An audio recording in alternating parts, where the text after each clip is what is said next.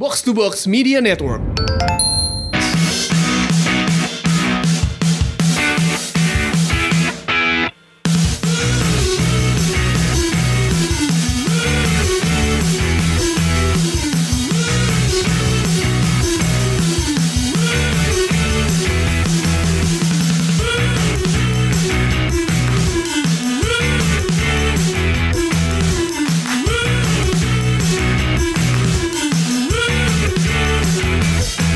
Datang di Box to Box Awards 2019 presented by Brodo, gue Pangeran Syahan.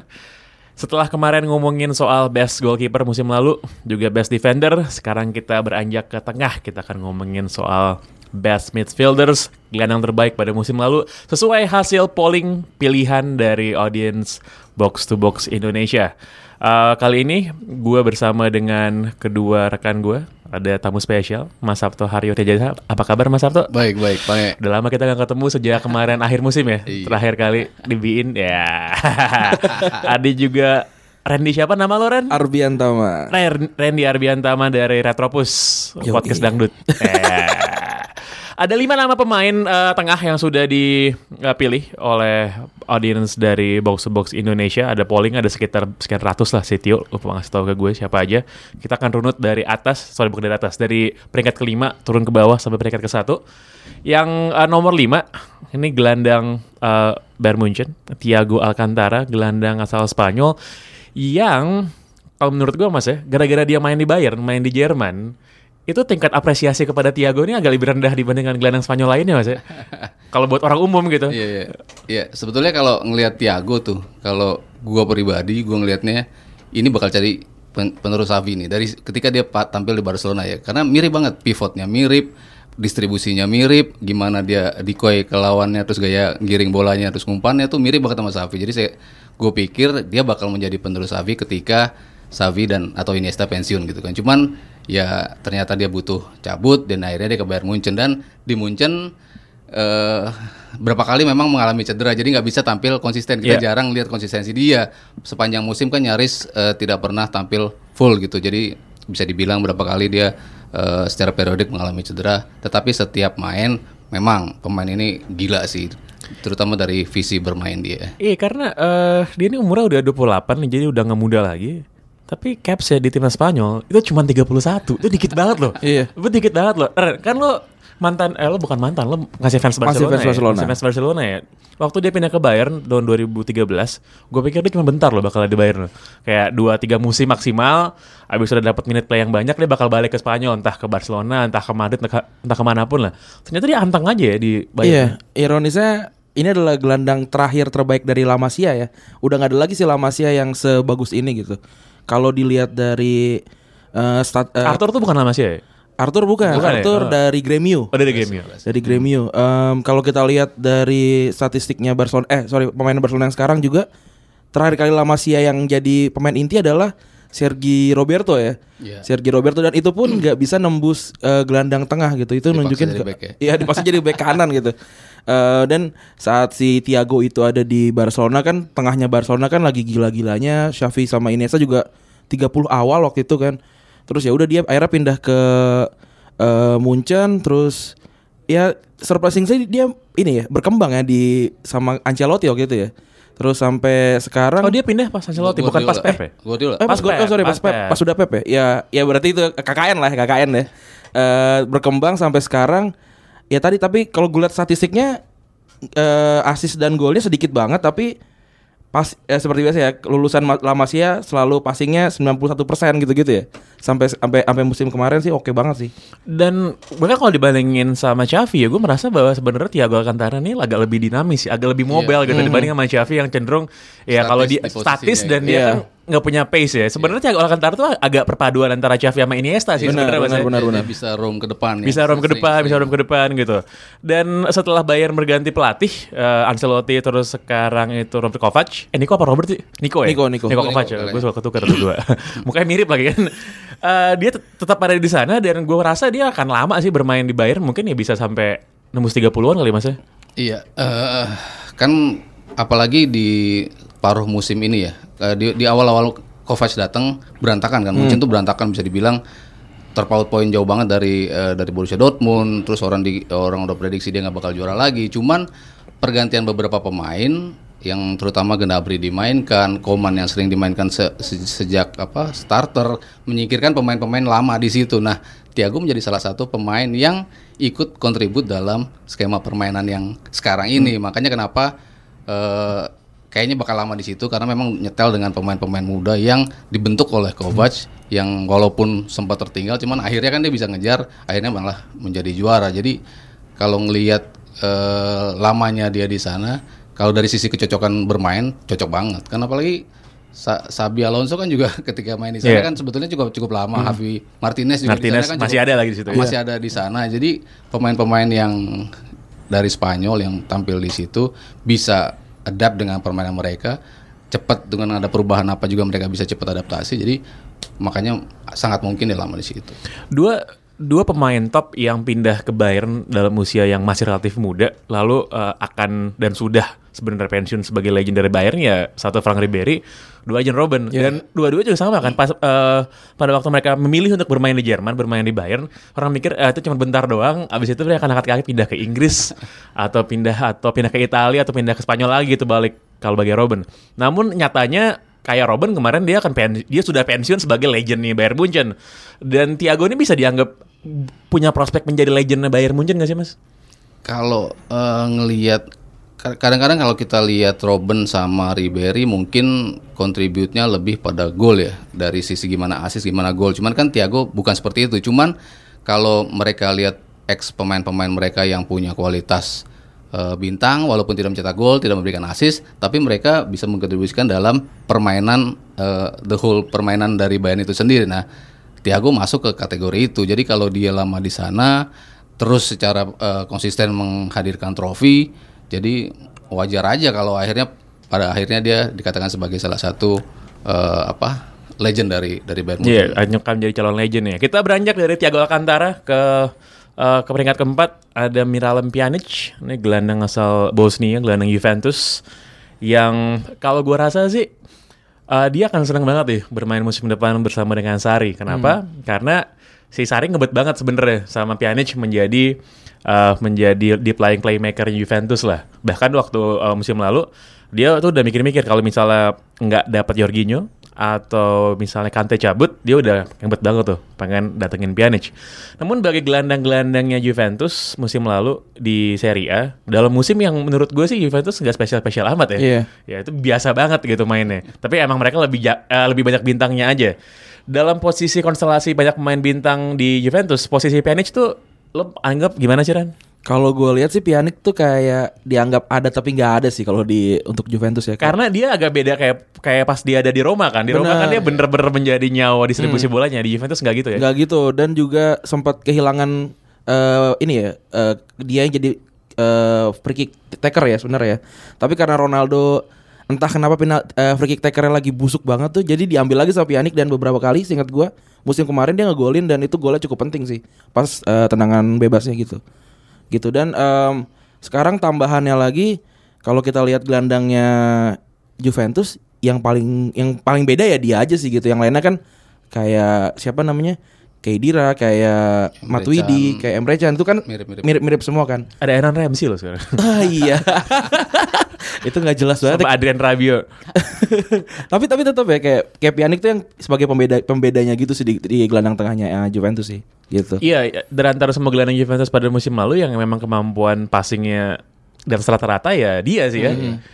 Ya kalau tadi Pange bilang kayak kelihatan nggak kelihatan gitu kan peran pianis. Kayaknya di Juventus sering banget kayak gitu ya. Conte kan kalau kita lihat nih, ini penting nggak penting nih zaman dia jadi pemain gitu. Deschamps pun seperti itu kan. Iya, iya. Ada penting nggak penting, orang jarang notice mereka dan ya pianis mungkin seperti itu juga kalau orang awam melihatnya gitu. Cuman kalau dari sisi permainan ya itu ini pemain berbeda sih dibanding pemain-pemain lain. Kalau dia gelandang bertahan dia punya agilitas untuk bisa terabas-terabas Hmm. pemain-pemain lawan. Cuman dia punya kemampuan untuk memberikan asis kan itu yang tidak dimiliki oleh say Kedira atau Emre Can misalnya gitu.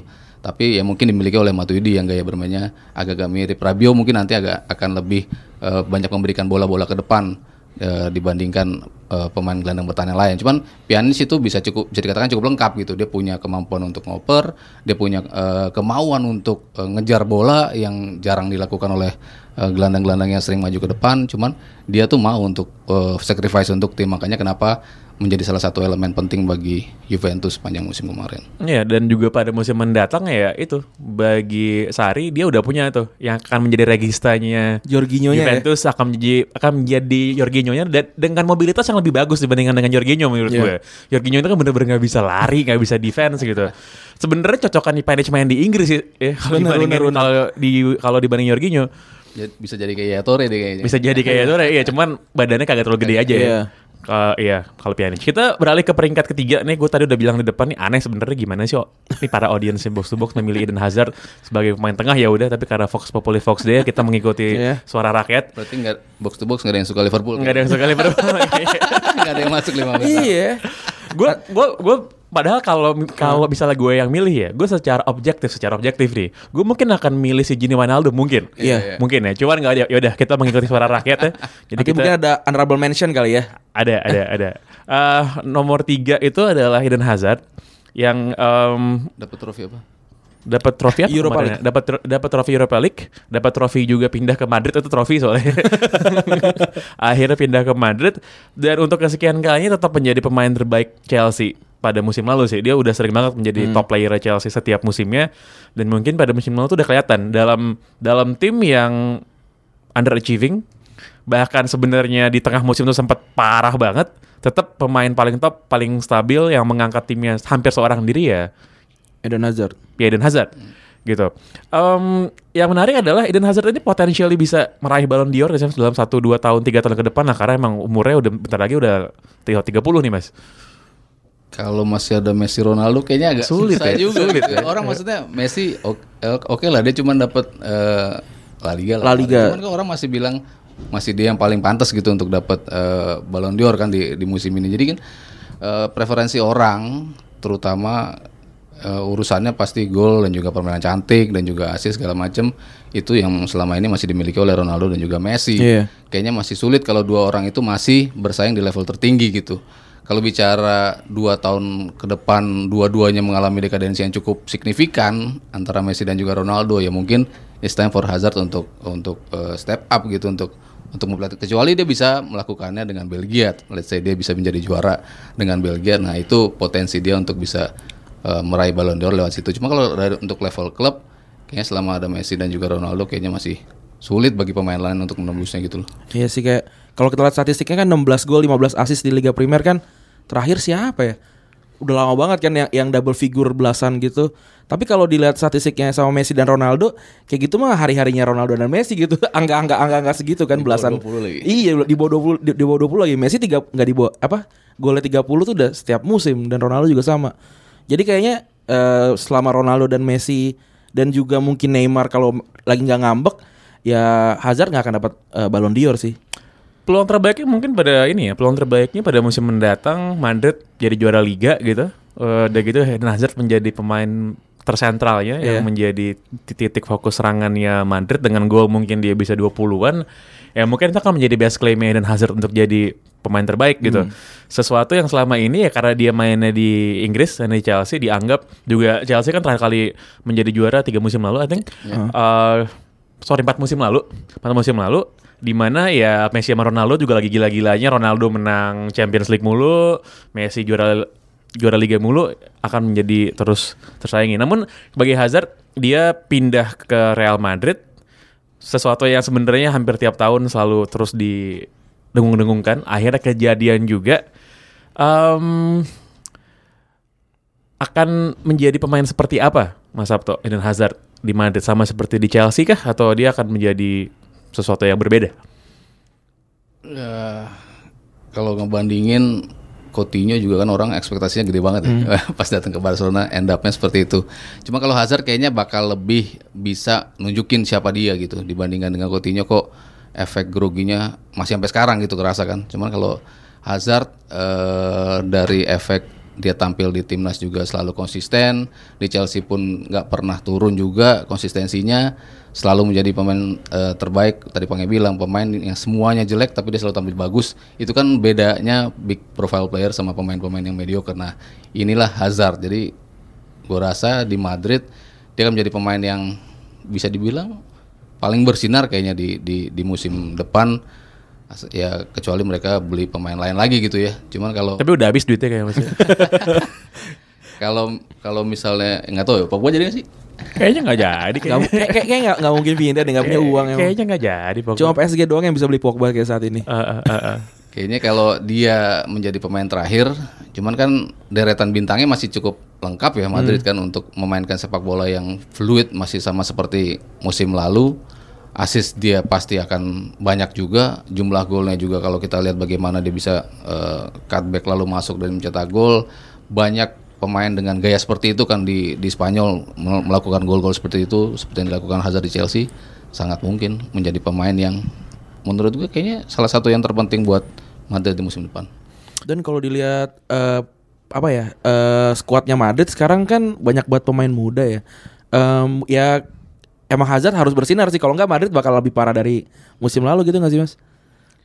Em, ya yang pasti kalau gue sih menantikan banget ya La Liga musim ini gitu dengan Barcelona dengan eh, Frankie. De Jongnya, eh, Griezmann-nya, lalu Madrid kan sebelumnya dia juga sudah eh, beli lima pemain walaupun cuman Hazard yang paling punya Profile. apa profile ya dibandingkan pemain lain. Cuman pemain yang lain bukannya pemain jelek gitu. Mhm. Dari sisi kualitas punya kemampuan untuk eh, bikin something gitu di di lapangan gitu. Rodrigo kemarin kan udah kelihatan permainannya kan Iya, iya, bagus, bagus, bagus banget kan.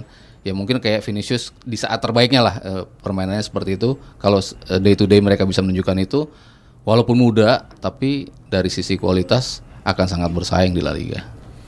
Di peringkat kedua ada Frankie De Jong eh, yang membawa Ajax masuk ke semifinal Champions League pada musim lalu, menjadi juara juga ya, menjadi juara di Eredivisie. Eh, Eredivisie. Dan ini eh, pemain yang memang ya baru dilihat bentar, oh ini bentar lagi main di Barcelona sih udah pasti gitu ya.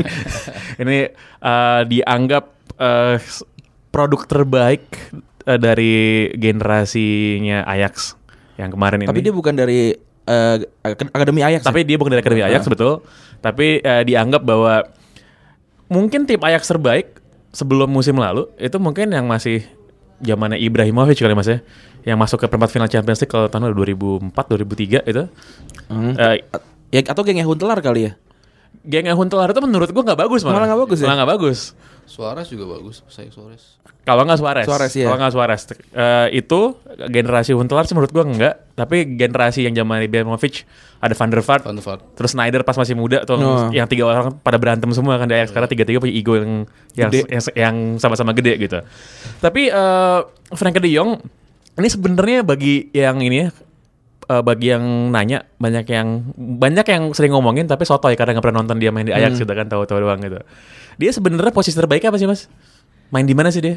Kalau aslinya kan dia nomor 8 deh, pemain nomor 8 gitu. Eh, cuman eh, sama Ten Hag di musim ini ya atau di musim kemarin dia di- eh, memainkan dua pemain nomor 6. Jadi eh, dia dijadikan pemain nomor 6 tetapi eh, justru ini memberikan kemampuan buat dia gitu karena ada pemain nomor 6 yang lain dia mem- kemampuan dia untuk bisa maju maju ke depan dan dia betul-betul diberi keleluasaan untuk untuk apa eh, masuk ke wilayah pertahanan lawan. Jadi kan Ajax di musim ini itu kan kemampuannya bagaimana mereka bisa cepat ngerebut bola, transisinya begitu cepat, lalu ma- langsung masuk ke dalam eh, kotak penalti dan banyak pergerakannya yang diawali oleh Frankie De Jong. Nah, pemain-pemain tipe seperti ini yang memang dibutuhkan Barcelona kan Barcelona bisa dibilang Rakitic sudah turun banget gaya mainnya jadi paling besar kemungkinan dia akan menggantikan Rakitic di situ mereka punya Arthur yang saya rasa akan menjadi pemain nomor 6 ya sementara De Jongnya ada pemain nomor 8 ya jadi lengkapan formasinya ya De Jong eh, Busquets dan juga Arthur di tengah Kayak gua gua gua sempat lihat pertama pertama kali gue lihat dia tuh main malah jadi CB waktu itu. Jadi jadi defender yang eh, maju ke depan yang nambah jumlah eh, gelandang sih waktu itu. Jadi Ajax tuh numpuk eh, gelandang di tengah karena sayap-sayapnya Ajax kan nggak oke ya. Jadi karena Ajax Ajax mainnya di tengah-tengah banget dan akhirnya dia langsung yang terupas-terupas gitu sih waktu itu pertama kali gue lihat dia. Eh gue pernah baca di mana ya ada orang yang analisis eh, midfieldernya Ajax itu. Jadi kan ada si Frenkie de Jong sama Donny van de Beek kan. Hmm. Yang sebenarnya nomor 10-nya itu sebenarnya playmaker di belakang striker itu si Donny van de Beek. Tapi dia jarang banget pegang bola sebenarnya. Hmm. Bener. Lebih sering si Frenkie de Jong. Kayak Dikoy aja ya. Kayak Diko iya dan dia lebih sering untuk datang dari second line. Nah, eh bagi pemain seperti Frankie De Jong ini, apakah memang dia eh, paling pol main di main di Spanyol? Apakah kalau main di negara lain mungkin akan nggak akan nggak nyetel sama skema gaya permainan dia mas? Kayak misalnya nih, ah Frankie De Jong ini main di Inggris pasti juga kena hajar sama sama kerasnya. Karena badannya kurus banget ya. Iya iya. eh.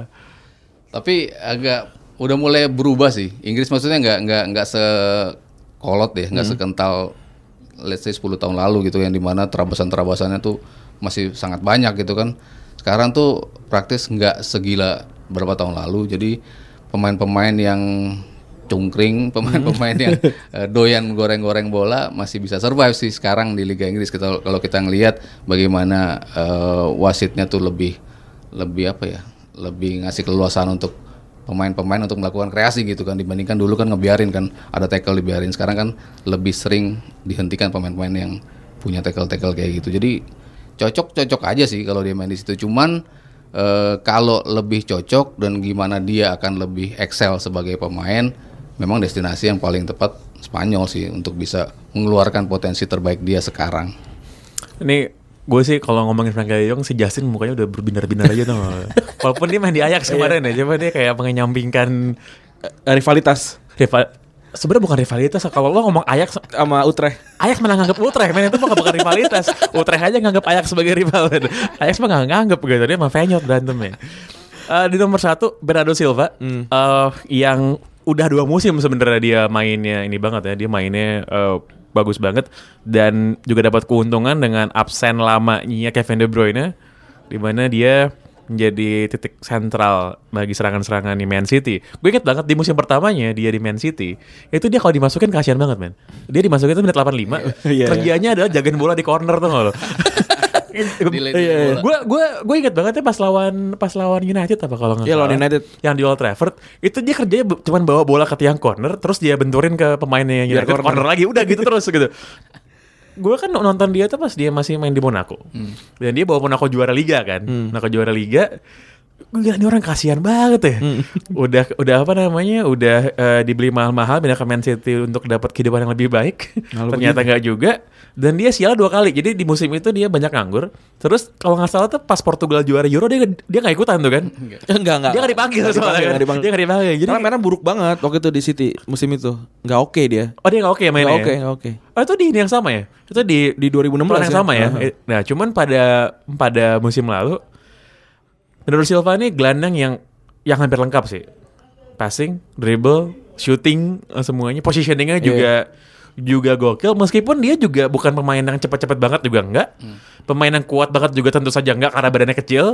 Pemain yang apa namanya yang benar-benar kayak Kevin De Bruyne. Kevin De Bruyne kan kayak ahli geometri gitu ya. Kayak bener-bener angle-angle passingnya Iya, tuh gila banget. gila. Bernardo Silva kan tidak se-flashy itu. Iya, iya. Tapi apa yang membuat dia bisa sebegitu mencoloknya di Man City, Mas? Kalau dia tuh lebih eh, adaptif justru dari sisi posisi kan di mana aja dia bisa tampil Iya. kan. Ditaruh pertama di eh, tiga tengah, lalu dimainkan di tiga depan, yang di sisi kanan atau sisi kiri di mana aja dia main gaya permainannya tuh bisa dibilang selalu bagus gitu kan.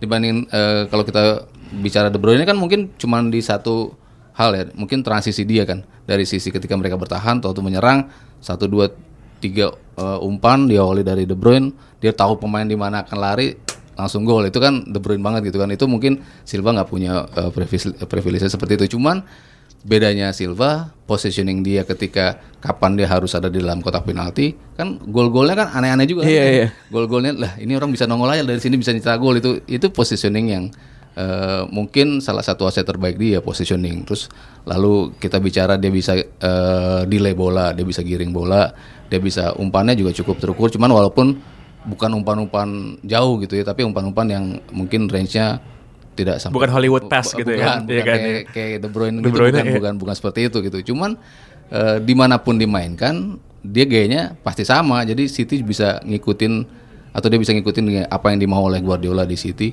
pemain-pemainnya siapa aja yang ada di sekelilingnya, dia tetap bisa tampil apa yang dibutuhkan oleh City. Itu yang penting kan Dia- seperti itu. Dia ini bener-bener archetype pemain kesukaannya Guardiola kecil, passingnya bagus dan dinamis gitu kan itu tuh bener-bener gayanya Guardiola banget dan pada waktu dia beli Bernardo Silva datang itu emang udah di dalam kepala gue gue butuh nih pemain kayak ginian nih Dan sebagai penggantinya David Silva sebenarnya kan Iya. persis banget gaya mainnya gitu. Dan sebagai pemain FPL ya, ini pemain ini beneran ladang poin banget ya 7 8 poin setiap pekan sih dapat sih dari dia nih. Karena asis dan gol kan dia nih. Nah, cuman ada satu alasan kenapa menurut gue Bernardo Silva itu secara profil dia kan bagi orang awam tuh nggak high profile ya. Karena kenapa? Karena dia nggak pecicilan soalnya. iya kan? Di wawancara media jarang banget. jarang ja- jarang nggak aktif di sosial media. Looknya juga biasa gitu. aja gitu. Apa? Looknya juga biasa Looknya juga Looknya biasa, biasa aja, aja, gitu, nggak yang suka aneh-aneh gitu kan. Nggak aneh-aneh banget dan itu juga cocok sama si Pep sebenarnya kan dia juga kagak demen yang aneh-aneh banget Iya, gitu. benar, benar, benar. Kadang kalau lo lihat secara keseluruhan pemainnya Man City itu satu pun nggak ada loh. Yang high profile di media tuh nggak ada Benar, sama benar. sekali loh. Nggak ada sama sekali Berbeda sama Manchester United ya. beda banget ya, beda banget. Lo lihat kiper kayak Ederson gitu, yang badannya penuh tato Hmm. gitu, ada tato smiley masa di lehernya gitu kan. Tapi hampir nggak pernah muncul loh. Iya ya. Hampir nggak pernah bikin sensasi gitu. Eh Atau jangan-jangan di setting emang begitu sama manajemen City ya? eh, kayak sih Kolarov ya dulu yang masih agak dulu Kolarov agak tengil sih. Iya. Atau sih. Zabaleta sih banyak banyak nongol juga. Iya, Agak tengil. Kayak misal Kun Aguero gitu. Ini ini selalu jadi perdebatan di para media Inggris bilang bahwa Kun Aguero itu golnya banyak, tapi hal paling sensasional yang pernah dia bikin di luar lapangan tuh cuma ngecat rambut kuning doang. Iya, men. bener. Udah itu doang. Nggak Plus dia aneh. nggak bisa bahasa Inggris kan. Jadi jarang lah bikin akrobat-akrobat media. Si Bernardo Silva juga antang-antang aja mas. Dia mungkin kalau mungkin kalau buat kalau buat wartawan sebel kali lihat dia ngomong gitu kan. Apa lo ngomong apa kayak gitu kan. iya apa nggak nggak nyentrik.